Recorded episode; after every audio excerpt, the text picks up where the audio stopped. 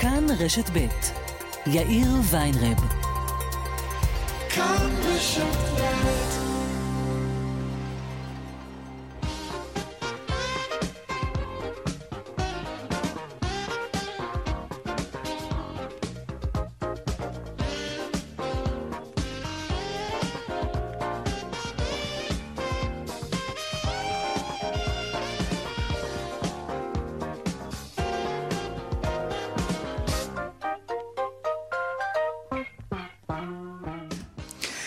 קצת אחרי ארבעה ועוד חמש דקות כאן צבע הכסף ברשת ב' יום שני, שלום לכם. בהפקה אורנה ברוכמן, טכנאי השידור שלנו יוסי תנורי. הדועל של צבע הכסף הוא כסף, כרוכית כאן.org.il. אני יאיר ויינרב, מעכשיו עד חמש, אנחנו מיד מתחילים.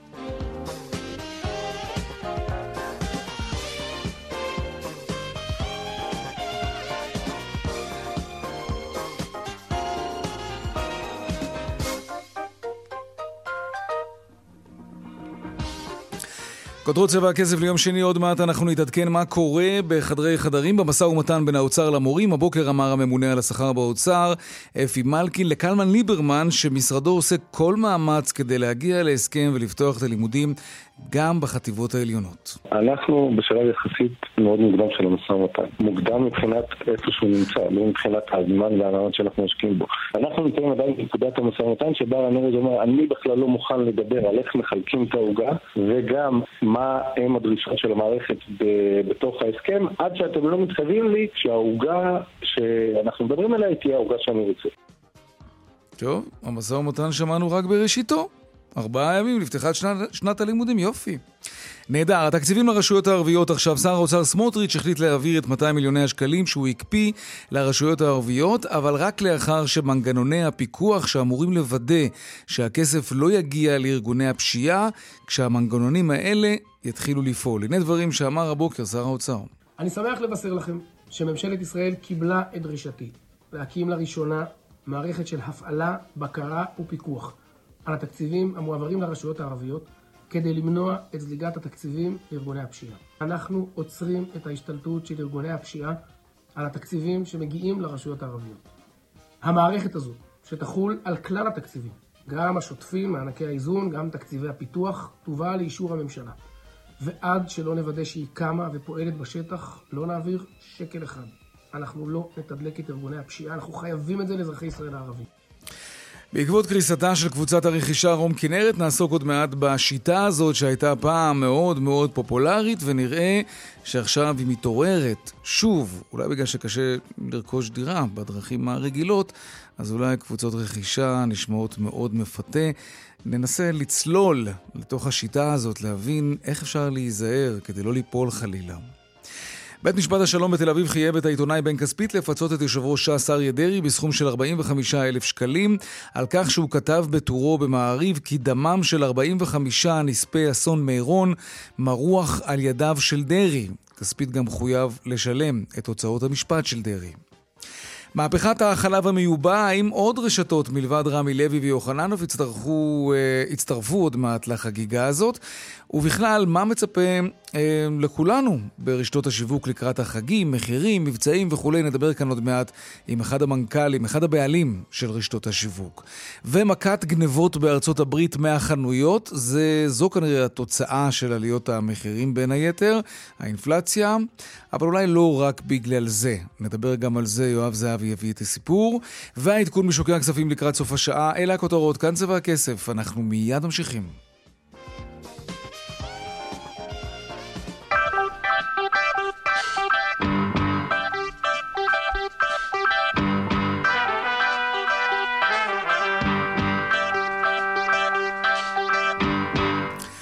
אז במשרד האוצר בירושלים מתחדש כאמור המשא ומתן בין נציגי האוצר לארגון המורים העל-יסודיים בניסיון להסיר את איום השביתה שעדיין קיים.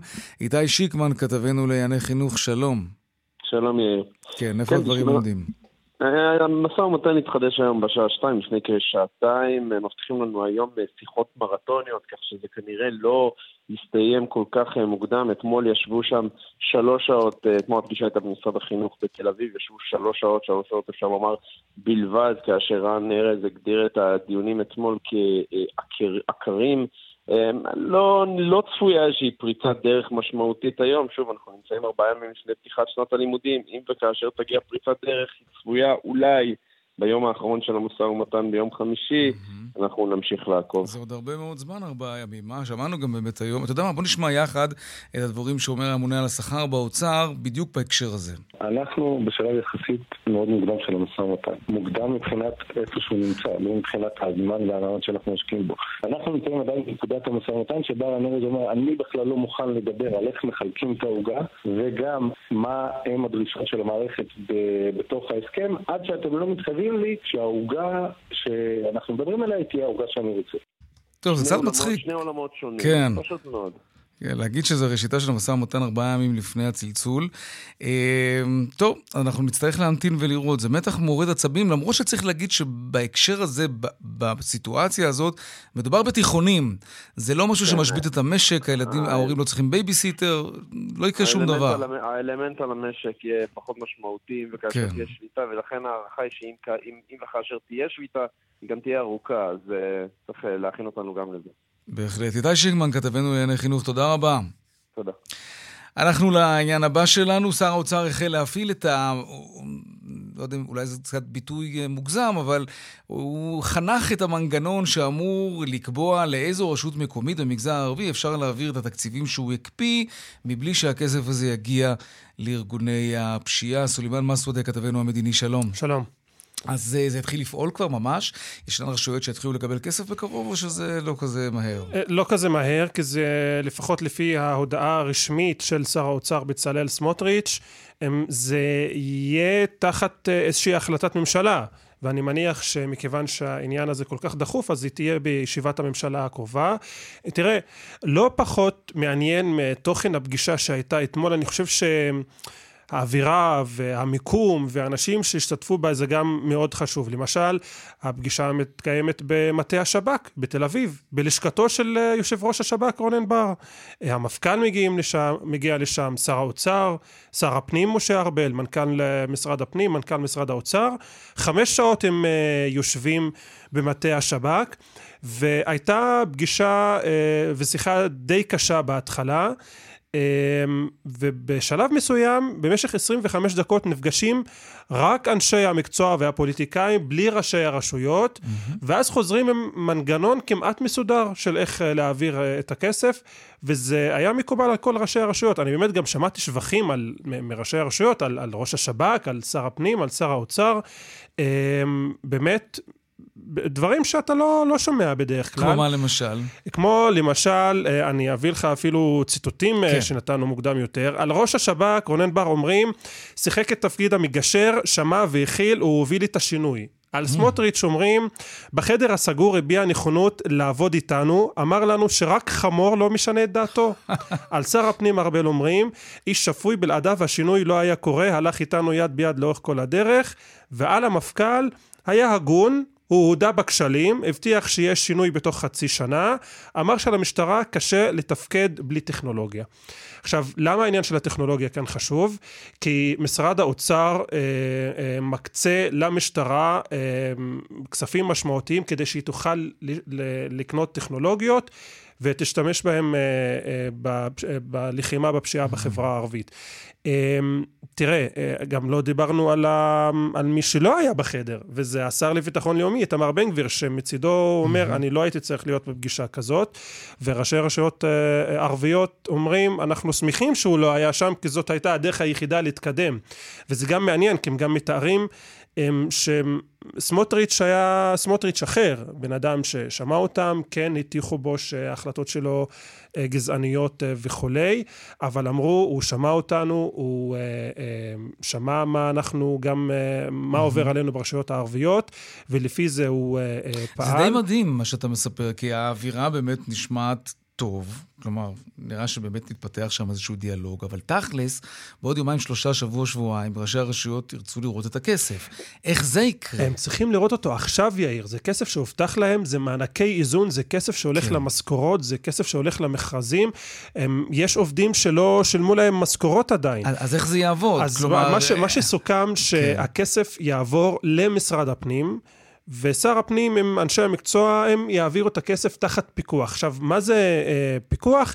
להבנתי זה איזשהו מנגנון שמשרד הפנים, המשטרה, אגב, גם uh, ראש השב"כ, יקדמו ביחד כדי למנוע זליגת uh, כסף לארגוני הפשיעה. כן. אז יעשה ביחד.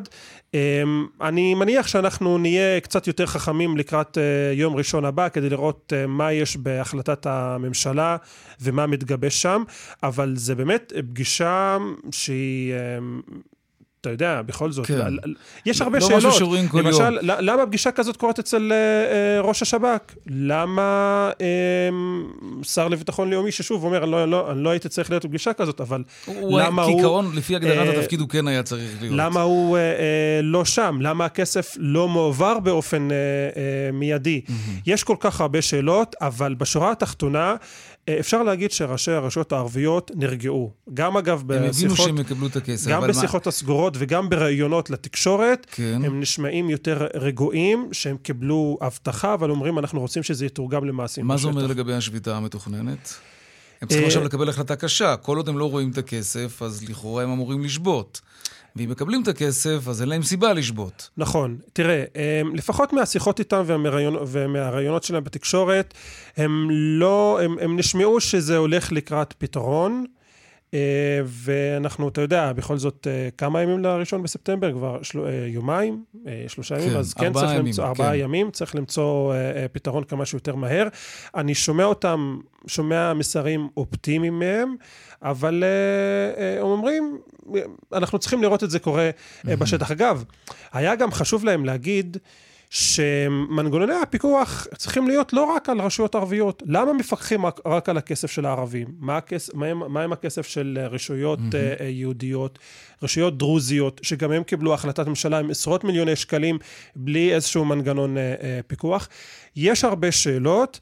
אבל אפשר להגיד שאחרי הפגישה הזאת יצא עשן לבן, הצדדים יצאו מאוד uh, מרוצים. ואופטימיים. ואופטימיים. אבל תגיד, מעניין אותי לדעת, אתה, כמי שמסקר את הסיפור הזה, וגם היו לך כמה חשיפות בהיבט הזה, להערכתך, הכסף הזה באמת יצליחו למנוע את המעבר שלו אל ארגוני הפשיעה, או שאפשר להגיד שמשרד האוצר, שר האוצר פשוט יתקפל וזהו, ומנסים לעטוף את זה במילים יפות, מנגנונים, רמזורים וכל מיני מילים כאלה. תראה, עובדה ששר האוצר התקפל. הוא בהתחלה אמר, אני לא מעביר את הכסף, ואחרי זה כן. הוא, הוא העביר אותו, אבל כן אבל הוא השיג... אבל הוא אומר היום, אבל... הממשלה קיבלה את הדעה שלי, זה יעבור רק אם הכסף לא יגיע לפושעים. והוא צודק גם, הוא צודק. זה יעבור בהחלטת ממשלה, והחלטת ממשלה זה ברוב דעות של הממשלה. בסופו כן. של דבר, השרים צריכים להצביע mm-hmm. על הדבר הזה. תראה, Uh, בשיחה, uh, לפי כמה אנשים שהיו שם, עלה הסיפור שפרסמנו של המנגנון הזה שנקרא רמזור.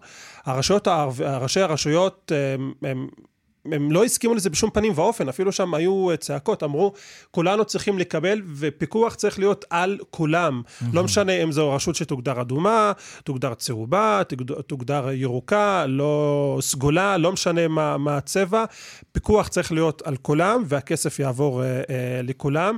אה, בסופו של דבר, אה, וזו דעתי אישית, אני לא יודע מה, מה, מה יקרה שם, ברגע שיש אה, מעורבות יותר מוגברת של המשטרה, ושל השב"כ, אתה תראה אולי קצת נסיגה של ארגוני אה, אה, הפשיעה. אם יצליחו לעצור להם את זרימת הכספים, זה בוודאי ישפיע עליהם. נכון, אבל תראה, בסופו של דבר גם ארגוני פשיעה יכולים להשתלט על מכרזים אחרים. אנחנו ראינו מכרזים במשרד הביטחון, כן. מכרזים בתוך משרדי הממשלה. זה לא נכון להגיד, זה רק רשויות ערביות. כן, אבל בארה"ב הכניעו את המאפיות הכי גדולות באמצעים כלכליים. אולי זה יעבוד גם פה. סולימאן מסוודה, כתבנו המדיני, תודה רבה. תודה. טוב, עכשיו אה, אנחנו נדבר על קבוצות הרכישה בעקבות אה, קריסתה של רום כנרת. אנחנו רוצים לדבר על השיטה הזאת, אה, שהייתה פעם מאוד מאוד פופולרית.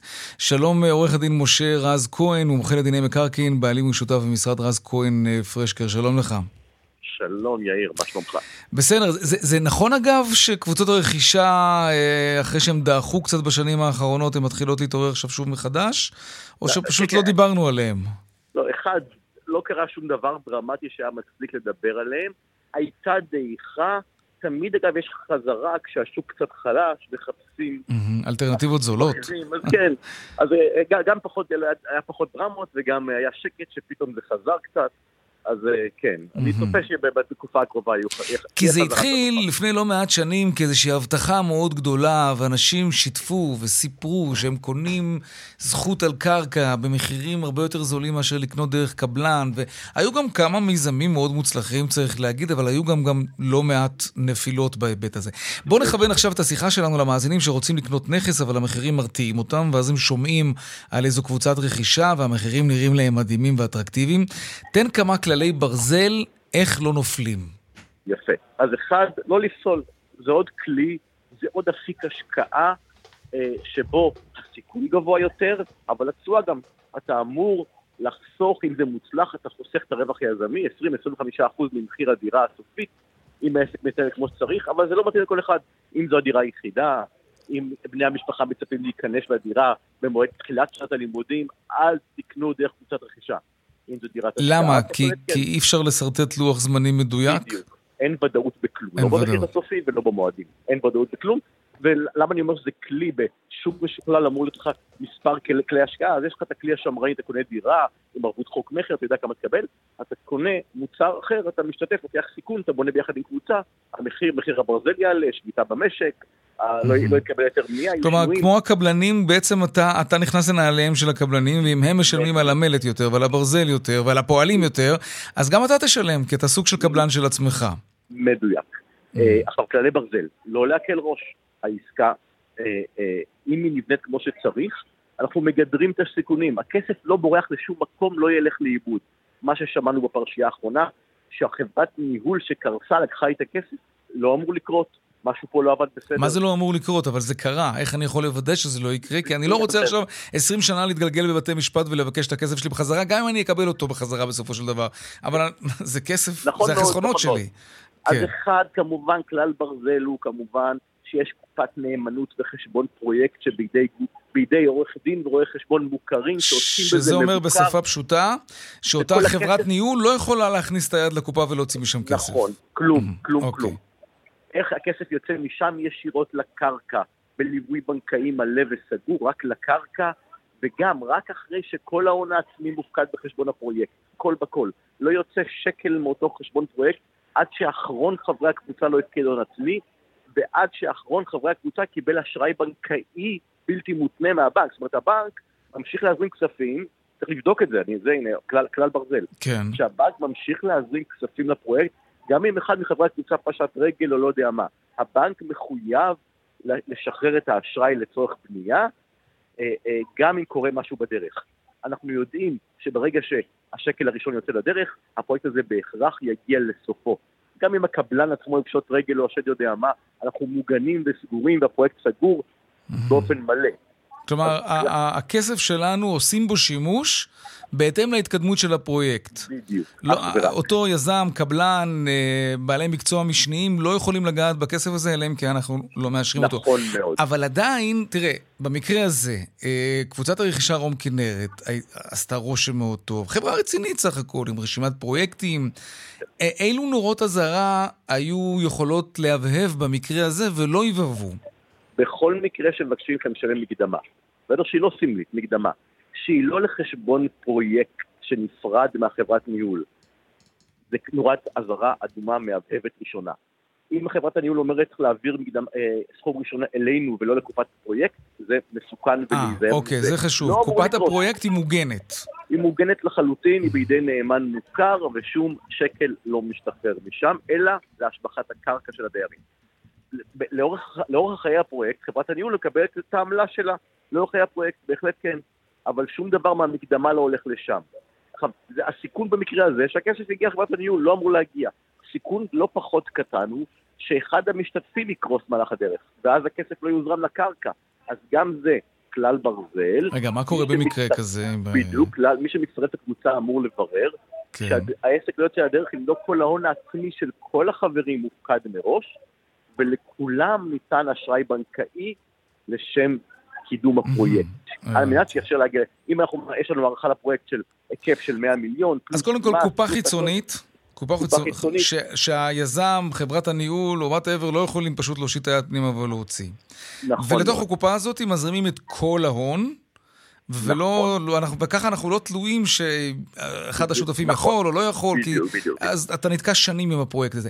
תגיד, ה- האמת שזה זה מאוד מעניין וכולי, אבל אה, אני כפרט שונא סיכון, קצת נהיה לי כאב ראש מהדבר הזה.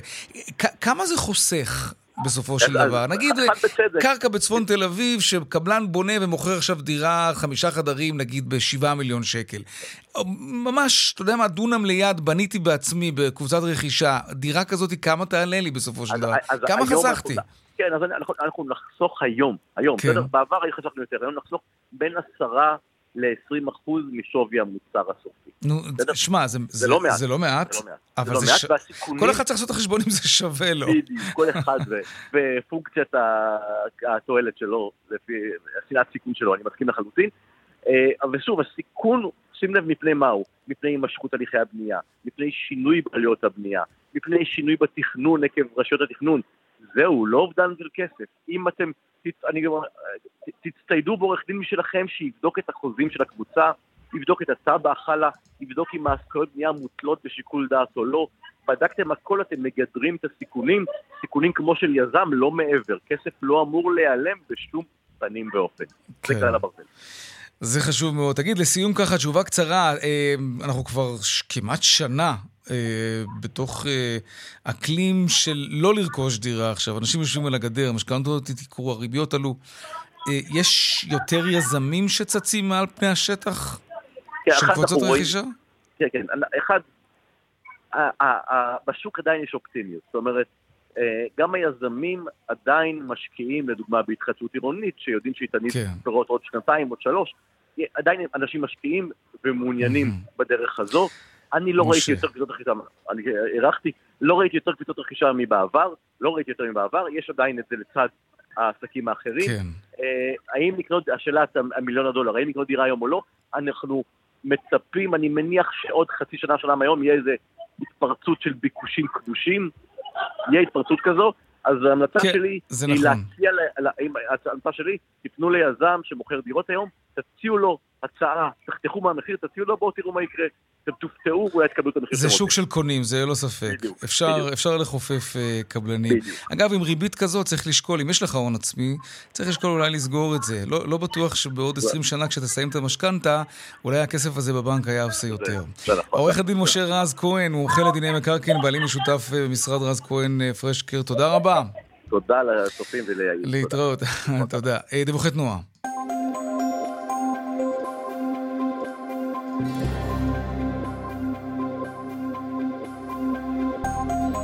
טוב, הנה.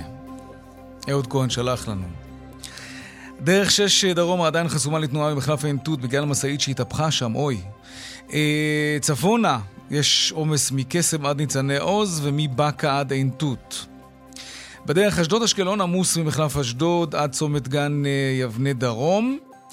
ודרך 67 מערבה עמוסה ממחלף עין תות עד צומת אה, פוריידיס. דיווחים נוספים בכאן מוקד התנועה כוכבי 9550 זה הטלמסר שלנו, אבל לא רק שם, גם באתר של כאן וביישומון של כאן פרסומות, ומיד אנחנו חוזרים עם עוד צבע הכסף.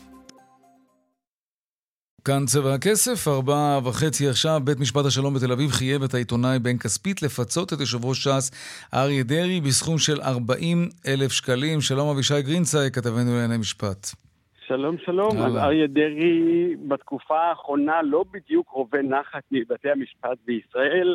אנחנו מכירים את אה, פסק הדין של בג"ץ כן. שפסל אותו מלכהן כשר, אבל יש לו... פרט 40 ניחומים. אלף? כן, 40 אלף. בית המשפט אה, השלום בתל אביב פסק שהאמירה שדם הרוגי האסון במירון אה, על ידיו היא אמירה אה, שהיא לשון הרע, היא מכפישה, ולא עומדת לעיתונאי בן כספית ההגנות הקבועות בחוק, אה, לא עומדת לו הגנה אמת דיברתי, אפילו ההגנה של דעה. אה, בסך הכל הבעתי דעתי שאריה דרעי אחראי לאסון, אה, אף אחת מההגנות לא עמדה לו אה, רגע, ואם. בן כספית היה אומר שלדעתו אריה דרעי אחראי לאסון, וזו דעתו, מבלי להגיד את המשפט הזה שהדם של הקורבנות מרוח אל ידיו, זה משהו שכן היה עובר מבחינה חוקית? אני פשוט מנסה אני- להבין איפה אני- עובר אני הגבול ש- אני בלשון הרע. כן. כן, אני מעריך שבית המשפט היה אומר שזו דעתו הסובייקטיבית, היא דעה לגיטימית, אבל ברגע שלא מדובר בניסוח שהוא של דעה, אלא בצורה של קביעה, וגם קביעה מאוד מאוד אה, חריפה וקשה, אז בית המשפט אומר, זה כבר חורג, אה, ואתה יודע מה, אפילו יותר מזה, אה, אתה לא יכול להגיד סתם דעה, נניח אני יכול להגיד שיאיר ויינרב גונב מ- כסף מנשים ברחוב, אה, וזו, וזו הדעה שלי. יפה שזו הדעה שלך, אבל על מה הדעה מתבססת? והשופט מתייחס לכך שהוועדת החקירה, שבודקת ה- את האשמים כן. ואת הגורמים לאס- לאסון מירון, אפילו לא זימנה את אריה דרעי. שלחה לו מכתב התראה, בניגוד לשורת גורמים אחרים, ראש כן. הממשלה, אה, השר הזה, המפכ"ל הזה, ועוד ועוד ועוד.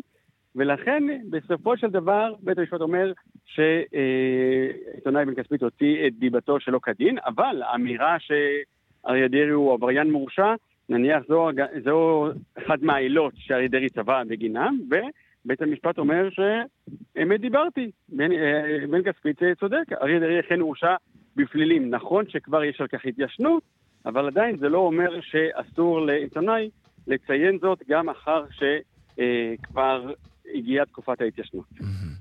אבישי גרינצייג, כתבנו לענייני משפט, תודה רבה. תודה, תודה. להתראות. טוב, עכשיו אנחנו נדבר על אה, תיירות, אה, אבל תיירות מסוג אחר. שלום למומחה התיירות, יוסי פישר. שלום יאיר, לך אהלן. ולמאזינים. מה נשמע? מה שלומך? מעולה, איך מעולה. בילית הקיץ? אני לא רוצה לבאס אתכם. מה, לא טסת? לא יכול להיות, לא מאמין. בטח שטסנו, אה, אוקיי. היינו- בטיול... אה, אתה לא רוצה לבאס אותנו מזה שתספר איפה היית. היינו בטיול מדהים באינדונזיה. אה, טוב, האמת שזה חתיכת יעד. זה שווה, זה שווה אייטם, כן. אה, אייטם, אתה אייטם אה, ממליץ? בפני עצמו, כן. אוקיי, אז אולי נעשה באמת בהזדמנות. מאוד. תראה, כל אחד בא לו באמת חופשה מדי פעם, אז הוא לוקח חופש, הוא קונה כרטיס טיסה, מלונות, מסלולים, אטרקציות, חוזר הביתה שבוז, ככה זה. יש כאלה שעושים את זה אחרת, והיום אנחנו נדבר על זה. על מה מדובר? מדובר על אה, פלח תיירות שגדל מאוד בעשור האחרון, כן. ובשלוש שנים האחרונות הוא בכלל קיבל תפנית מדהימה. אה, מדובר על אה, מה שנקרא נוודים דיגיטליים.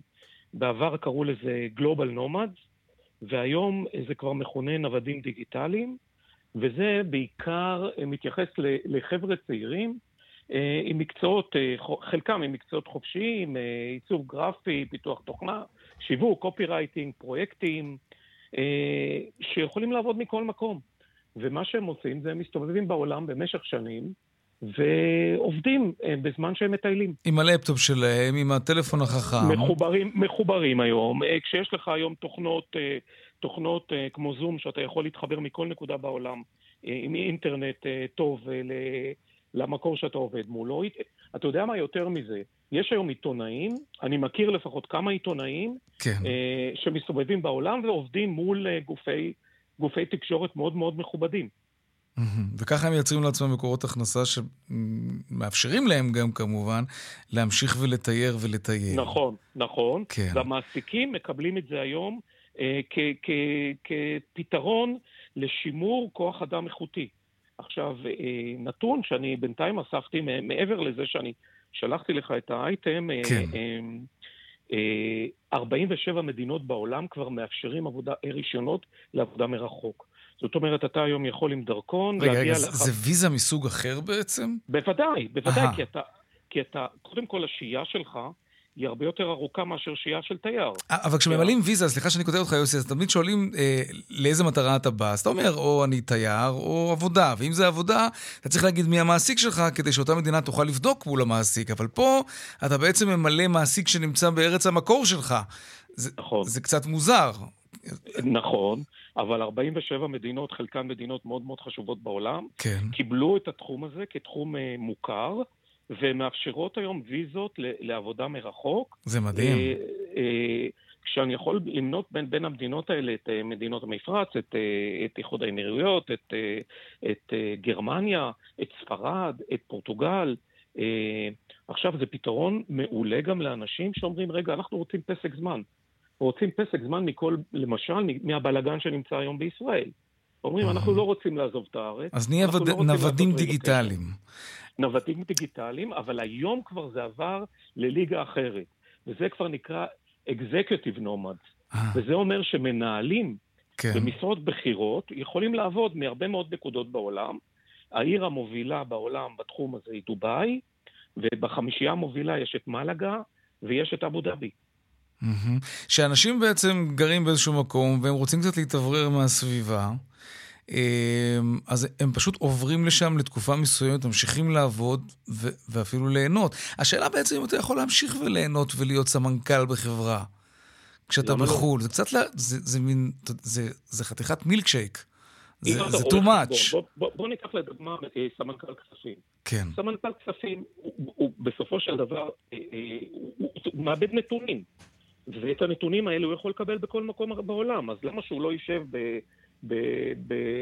בדירה, אה, בדירה במלון מלון דירות בדובאי, ויקבל את הנתונים, יאבד אותם וישלח אותם חזרה. אה, יכין את הדוחות כי, שלו. כי המנכ"ל שלו רוצה אותו, אתה יודע, ב, בישיבות, במטבחון המצומצם, בקבינט. אז יש, אז יש היום שיחות זום, והחבר'ה האלה זה כבר דור אחר, יאיר, אנחנו לא מהדור הזה. זה, זה, הם, הם רגילים, גם מה, ש, מה שקרה בתקופת הקורונה, המון אנשים עברו לעבוד, אה, לעבוד רימורט. כן, אבל אתה רואה עכשיו שיש קצת רוויזיה בתפיסה הזאת, וכל מיני מחקרים שמלמדים שהסיכוי נכון. שלך להתקדם בעבודה, אם אתה מתעקש לעבוד מהבית, הוא נמוך יותר, ושהפרודוקטיביות והפריון של מקומות עבודה שמאפשרים חופש כזה היא הרבה יותר נמוכה מאשר מקומות עבודה שמחייבים את העובדים להגיע. אני, אז... אני, יכול, אני יכול להגיד לך שמבחינתי האינדיקציה הכי טובה, כן. זה לראות מה רשתות בתי המלון בעולם עושות. אה, קראתי שאני... בחומר שהעברת שיש ממש רשתות שקמו בשביל הדבר הזה, שזה די כן, מדהים. כן, יש רשת okay. אוקיי. שיזמה אותם. יזמה אותם, אה, יזמו אותה אה, שני חבר'ה ישראלים במקור, שנקראת סלינה, כן. נכון, ברור. וסלינה, וסלינה הונפקה בבורסה, וכשהיא הונפקה בבורסה, היא הונפקה בשווי, היום השווי הרבה יותר נמוך, אבל היא הונפקה בשווי של, הגיעה לשווי של חמישה מיליארד דולר. וסלינה זה רשת ש, שהייעוד שלה. בהגדרה כן. הוא, הוא נווטים דיגיטליים. וואו. ואז מה, זה אומר שהחדרי מלון או הדירות של המלונות האלה, הם מתאימים בעצם לאנשים שרוצים לטוס למקום רחוק, אבל להמשיך לעבוד כאילו הם בבית. והלובי למשל בנוי יותר כמו, כמו לאונד, כמו סלון, שבו אנשים נפגשים, ויש... אה, למשל אופניים חשמליות להשכרה וקורקינטים חשמליים להשכרה. אה, אה, כל מה שמדבר היום, זה מדובר, המונח של נווטים דיגיטליים נוצר אה, למילניאלס, לדורות המילניאלס ול-Z Generation. וזה חבר'ה שהיום רוצים להתנסות בעולם. פניתי לאחד מחבריי... רגע, יוסי, אנחנו מתקשים קצת לשמוע אותך.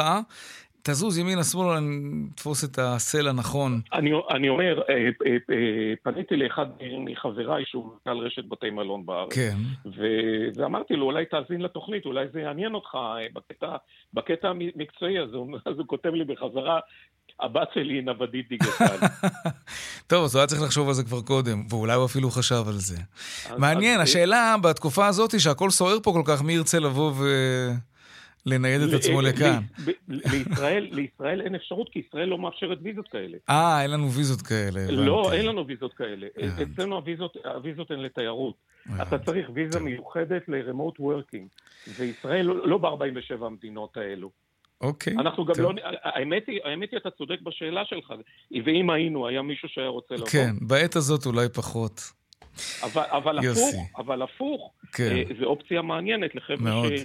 לא יודעים, אה, לא יודעים כרגע מה, מה הם רוצים. שהם לא רוצים... לא רוצים ממש לעקור את עצמם. ו... נכון, אלא, נכון. בוא, בוא נסתובב קצת בעולם, נעבוד תוך כדי וזה. נכון. מעניין. יוסי פישר, מומחה תיירות, אה, היה לנו לעונג. תודה רבה. תמיד בכיף. להתראות. טוב, אה, עכשיו אנחנו רוצים ככה לקראת החגים, מה מצפה לנו בסופרים, במרכולים, ובכלל, האם אנחנו לקראת שוב עליית מחירים במחירי המזון, במוצרי המזון. שלום חגי שלום, בעל השליטה בטיב טעם. שלום וברכה. בוא נתחיל במחירים. עכשיו כשהשקל כל כך חלש והיבואנים משלמים הרבה יותר על המוצרים שהם קונים בחו"ל, הרבה יותר שקלים, זה מתחיל להתגלגל ללקוחות? אתה מקבל אה, דרישות מיבואנים להעלות מחירים? כרגע לא. אה, כבר עלו המחירים די ויותר, לא צריכים לעשות בזה עכשיו דווקא ערב החג. כן, אבל השקל ממשיך ו... נכון, ו... נכון, ונחלש. אז באמת אה, צריך להבין גם, כמו שאמר מנכ"ל דיפלומט, אם זה ימשיך ושער החליפין ימשיך להידרדר, כן. בסופו של דבר לא תהיה ברירה, כי גם אני יבואן אגב, בחלק מהפעילות שלי בישראכו. אבל אני מקווה מאוד שעד החגים אנחנו לא, בכלל לא חושבים על העלאת מחירים, יהיה אשר יהיה. ואחר כן, אלוהים גדול, זה לא מתערב כל כך במה שקורה בארצנו. כן, יכול להיות. תגיד, ולקראת החגים אנחנו כבר מדברים באמת על העיתוי הזה, אה, אולי להפך, הוזלות, אה, מבצעים, או שבגלל הביקושים הגבוהים, כמו כל חג, אז דווקא המחירים אולי כן ככה יידחפו טיפה כלפי מעלה, בגלל הביקושים הגבוהים. אני יכול להגיד לך שאנחנו לא עושים את זה בשום פנים, גם כערך. אנחנו לא יודעים לשחק עם הלקוחות שלנו לעולם. אנחנו גם כאלה שלא משחקים במחירים ובסקרים. בגלל זה אנחנו תמיד מקבלים תוצאות לא יפות. אבל אנחנו כאלה דבקים בדרך, בדרך הישרה, אנחנו לא נשחק עם העניין. כל מבצע שנוכל לעשות אותו, אנחנו עושים אותו. אתה יודע שהמבצעים תלויים גם בספקים. זה הרי משהו משולב בין הספק כן. לבין הקמעונאי. Mm-hmm. ואנחנו נעשה את המבצעים, והמועדון שלנו, שהיום אנחנו משיקים אותו כמועדון חדש, אה, ברמה אחרת לגמרי, המועדון הזה עד עכשיו, לפני ההשקה ולפני שאנחנו מתחילים לתת תוכנית נאמנות וכולי, הוא כבר נותן בערך כ-8% מהמכירות שלנו כ... הקלות והטבות לחברי המועדון. רגע, אבל... פעיל מאוד. מה, מה המוטיבציה לזה? כלומר, אתם מרגישים שהציבור שלכם מרגיש את האינפלציה, הוא קונה פחות, מחפש אלטרנטיבות זולות, אולי לא. נמנע אפילו מלקנות מוצרי מזון שהם נתפסים כמותרות? זה מורגש באיזשהו אופן? אתם מרגישים שאתם מוכרים פחות? לא, תראה, אני לא יכול להגיד לך שאין סימנים של זה, אבל יש סימנים. בטבעם היא לא הרשת המתאימה לשאלה הזאת. הקהל שלנו הוא קהל בחטף סוציו-אקונומי גבוה. והוא סוחב וסוחב הרבה מעבר לאוכלוסייה הממוצעת, ושומר על רמת חיים, אבל בכל זאת, גם פה אנחנו יכולים לראות פה ושם, לא ירידה במופע הקונים, אלא בעיקר בנושא של הסל. הסיל, הסל טיפה יורד, אם כאילו שקונים בכמות קטנה יותר, או שקונים מוצר קצת יותר mm-hmm. זול. זה מעניין שזה מורגש, כלומר זה, זה, זה די הגיוני שזה מורגש. זה מורגש אבל... מטבעם כן. ברמה מאוד אה, נמוכה. ברמה של אחוז, אחוז וחצי, דברים כאלה. אבל mm. אני בטוח שבקהל הרחב, שהוא פונה לכיוון הדיסקאונט, אז הוא בוודאי כן. שזה הרבה יותר בולט. תגיד, אה, מה לגבי יבוא חלב? זה משהו שאתם תיכנסו אליו, כמו רמי לוי ויוחננוף? מה דעתך בכלל על הדבר הזה? אני, דעתי היא שוללת מכל וכול פגיעה בחקלאות. למרות שאני נמצא בצד השני אולי לפעמים, אני חושב שלא יאה, לא נאה למדינה לייבא בזול ממדינה שנותן 30% סובסידיה לחקלאים, כמו צרפת, 37%, mm-hmm. ולהגיד אנחנו מייבאים מהם, ואנחנו... אבל הגענו למצב שהיה חסר חלב על המדפים, זה בגלל זה התגלגלנו לשם. לא היה, אין, לא, אין שום חוסר של החלב, הקפיאו חלב פה בארץ. יש בעיה שלא רצו לתת, לטפל בזה בגלל סוגיית המחירים, ורצו עכשיו להעניש את הרפתנים, שילמדו לקח. אה. אסור לעשות את זה. מי שמסתכל קצת קדימה, אסור לנו להרוס את החקלאות. וזה חלק מההוויה שלנו, זה יישובי כפר. אז טיב טעם לא תעשה את המהלך לא הזה. לא בשום פנים ואופן. לא מפולניה לא ולא מטורקיה. בשום מקום. בשום mm-hmm. מקום. אנחנו נתמוך בתוצרת הארץ ככל שרק אפשר. Mm-hmm. אנחנו לא גדולים וכוחנו הוא לא, הוא לא גדול, אבל ככל שאנחנו יכולים אנחנו נתמוך לחלוטין בחקלאות בארץ, גם אם זה לפעמים עולה קצת יותר. חגי שלום, בעל השליטה בטיב טעם, תודה רבה לך על השיחה הזאת. כל טוב, יהיה. להתראות. טוב, אה, דיווחי תנועה נעשה עכשיו, אורנה, מה את אומרת? כן? לא? לא. טוב, עכשיו אנחנו נדבר על משהו אחר. אה, משהו לא טוב קורה ל, לרשתות אה, הקמעונאות בארצות הברית. כמה וכמה רשתות מדווחות על מכת גנבות. לקוחות נכנסים, מרימים, סוחבים, וזה חתיכת סיפור באמריקה. יואב זהבי, כתב חדשות החוץ שלנו, מגיש העולם היום בכאן 11, אהלן וסהלן. אהלן וסהלן, יאיר, מה קורה? אה, אני בסדר, אני חושב שרשתות הקמעונאות בארצות הברית במצב כן. פחות טוב, גם ממני וגם ממך. אם אתה זוכר, הייתה תקופה שבה הפלשמוב בקניונים היה מוכר כאיזשהו ריקוד מפתיע שמתועד ככה ברשתות החברתיות, כן, כן, ומעלים כן, כן. אותו וזה נהיה ויראלי. נכון. אבל עכשיו התקשורת האמריקנית משתמשת בביטוי הזה בין השאר כדי לתאר תופעה שהולכת ונראה לפי הדוחות שהיא צוברת תאוצה. אה, ביזה מהירה של עסקים שמתועדת ברשתות החברתיות. בסוף השבוע למשל נעצרו 11 בני אדם בחשד שביצעו שוד בקולבו מייסיס בלוס אנג'לס. גם בלונדון, בבריטניה, אגב, הייתה לא מזמן תקרית אה, דומה. אה, זה אומנם נראה חזק, נגיד, ומצטלם טוב, אבל הקמעונאיות מפסידות בעת האחרונה, חלק מהן לפחות, לא רק בגלל מעשי ביזה מהסוג הזה, אלא מכיוון בין השאר שאנשים פשוט יוצאים מהחנות בלי לשלם.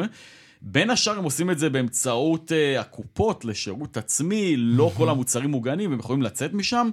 אה, וכמובן שזה קשור בין השאר, מסבירים האנליסטים, ליוקר המחיה, לאינפלציה ולכל הדברים האלה שאנחנו מכירים, וחשבנו שאולי אחרי הקורונה, דווקא אחרי השיא שראינו אחרי הקורונה, זה ילך ויפחת, אבל יוקר המחיה הוא גבוה, הוא גבוה בכל מדינות המערב, אה, ובחצי השנה האחרונה לצורך העניין, אנחנו רואים ירידה של עשרות אחוזים בשווי המניות של ענקיות קמעונאות, למשל פוטלוקר, למשל מייסיס, למשל טארגט.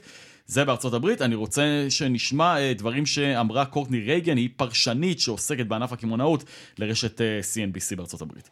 I think that it is undeniable that theft and organized retail crime has increased this year over last year when you're talking about industry-wide with certain retailers and in certain areas of the country. We see it from the National Retail Federation, we see it from all these different CEOs.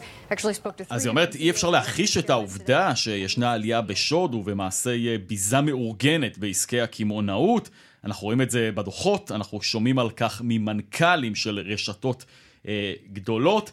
אז אה, צריך להגיד, שוב, זה לא דבר חדש, זה משהו שגם ראינו במחאות כאלה ואחרות, למשל במחאות אה, של אה, ג'ורג' פלויד, ואי אפשר כמובן, יאיר, צריך להגיד, לקשור את הירידה בשווי המניות של אותן רשתות, שוב, זה לא קורה בכל הרשתות, אבל מנינו עכשיו כמה רשתות גדולות, כן. אה, אה, בגלל אותם מעשי ביזה, או אנשים שיוצאים מהחנות בלי לשלם, אכן יש קושי, האזרח האמריקני הממוצע חש קושי, אה, אה, יוקר המחיה עולה, הוא צורך פחות, למרות שהייתה קצת עלייה בחלק מהחודשים האחרונים, ראינו, שוב אנחנו רואים ירידה, וארה"ב מקווים שאולי בחסות החזרה לבית הספר נראה שוב עלייה אה, בעת הקרובה. אני רוצה שנשמע אה, אה, גם אה, מה שאומר ג'ון אה, ניפן, שהוא מנכ"ל אה, של חברה למעשה שמייעצת לרשתות אה, קמעונאיות. והוא מסביר את המצוקה הגדולה שהרשתות מצויות בה בנוגע לכל מה שקשור לגנבות ולמעשה ביזה. הנה. We're not getting any help right now from state, local, and federal government, I don't think.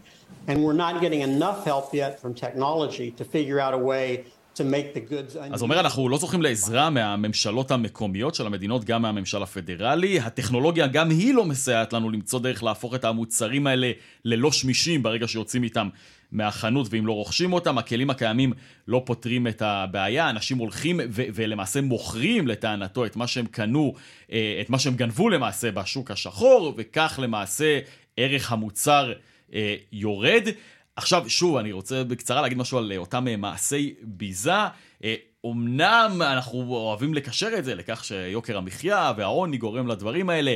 יש לא מעט חוקרים באקדמיה, למשל למדעי החברה, שיגידו לך שלמעשה מעשה הביזה שאנחנו רואים בארצות הברית לא פעם, שזה דבר, לא יודע אם נפוץ, אבל זה דבר שאנחנו רואים שם והוא חוזר על עצמו הרבה מאוד שנים, קשור בין השאר גם לעובדה שמדובר באקט מחאתי מצד קבוצות מסוימות באוכלוסייה, שסובלות מתת ייצוג בכל מיני מקומות, והן למעשה פוגעות במקומות שנחשבים לסמלים, למשל רשתות קמעונאיות גדולות שנחשבי, שנחשבות למעשה, הם לא יפגעו למשל במישהו שהוא, אתה יודע, איזה עסק פרטי או משהו כזה, ילכו דווקא על הרשתות הגדולות, כי זה מסמל בעיניהם כן. את הכוח אולי של האזרח הלבן, של המעמד העשיר וכולי. בכל מקרה, אנחנו רואים שיש כאן ירידה במניות של חלק מהחברות הגדולות שעוסקות במסחר הקמעונאי.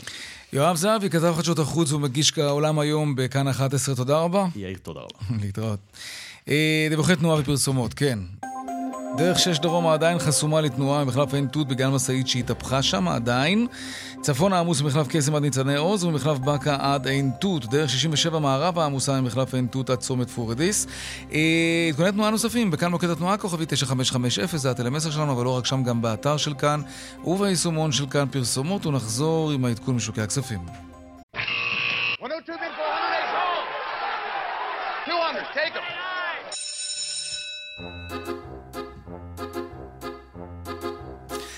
שלום רואה החשבון אמיר אייל, יושב ראש אינפיניטי, מה העניינים? שלום יאיר, מה שלומך? Mm, יותר טוב מהמסחר הדליל, נראה לי. כן, היום זה השבוע האחרון של אוגוסט, זה תמיד אה, נראה כאילו לא מעניין אף אחד אה, מה קורה, אבל אה, בכל זאת יש כ-800 או קצת יותר מיליוני שקלים שעוברים מיד ליד היום. Mm-hmm. בעליות שערים אפשר לומר, רוב המדדי מניות בעליות, מדדי תל אביב הבכירים עולים ב-2-3 עשיריות. רק מדד הבנקים שאתמול עלה בחדות, אתמול עלה מאוד חזק 2%, היום הוא מתממש ויורד ב-8 עשיריות. תיקן קצת. מי שקנה כן. שלשום עוד מורווח. והדולר, הדולר סב ושט סביב ה-3.80. מה יהיה, תגיד לי? ככה נמלונים מחפש את דרכו, בואו נראה מה יקרה בימים הקרובים.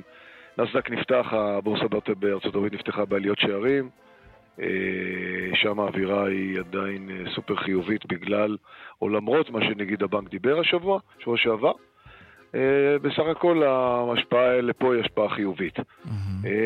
תגיד, כן. הסינים מנסים לעשות שם איזה משהו, להכניס חמצן לשווקים שלהם שרדומים כבר הרבה זמן. זה משהו שגם, אם זה יצליח להם, זה ישפיע על המסחר הגלובלי, לא? כן, אה, ממשלת סין אה, רואה שבורח כסף החוצה מהבורסה בסין, בעיקר של חברות אמריקאיות ענקיות שהשקיעו שם כסף. בגלל כל העולם הדו-קוטבי, ארה"ב מול סין, יש הבנה שחברות אמריקאיות צריכות לצאת משם, הן יוצאות משם ומוציאות עוד משקיעים. אז הסינים באים בצעד מאוד דרמטי. הם גם מורידים את העמלות בבורסה בסין, וגם מורידים את המס על רווחים מהבורסה בסין, mm-hmm. רק כדי לעודד משקיעים להישאר.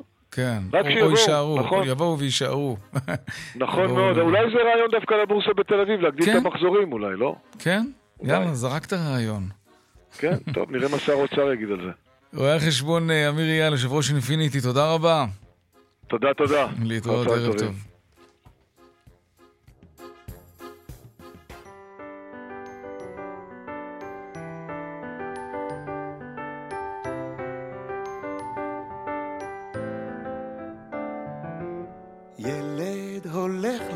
ברחוב בבוקר בהיר של תשרי, אל בית הספר שוב יוצאים הילדים. גבר הולך אחריו... בעוד ארבעה ימים תיפתח שנת הלימודים, 1 בספטמבר. בתיכונים יש סיכוי לא קטן שהשערים יישארו סגורים. הפערים עדיין גדולים, שמענו קודם מאיתי שיקמן, וזה נראה שזה לא רק המסורת של הרגע האחרון הפעם. כי, כי, כי הפעם אין, אין, אין מנוף לתיכונים, הם פשוט לא מלחיצים את הממשלה כנראה.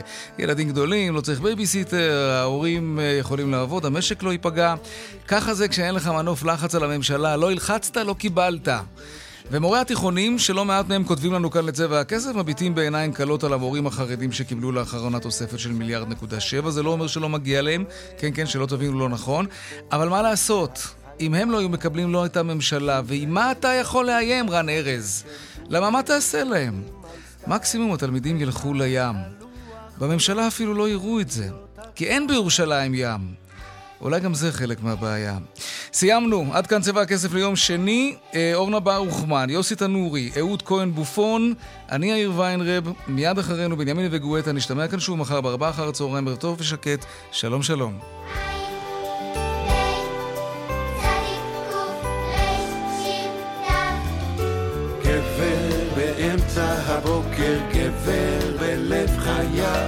על יד גדר של בית ספר לבדו ניצב והוא זוכר שאביו פעם הלך אחריו הוא מנסה לשמוע את כל צעדיו אך הילדים עוד שרים שיר על יורה וחצב וגם שפתיו של גבר לא חשות עכשיו.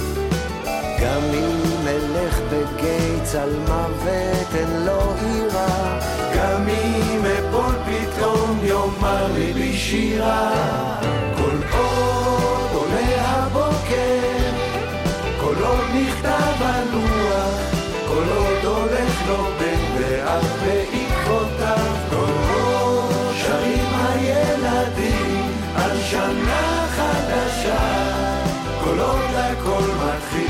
שוב מההתחלה, כל עוד היה מתעורר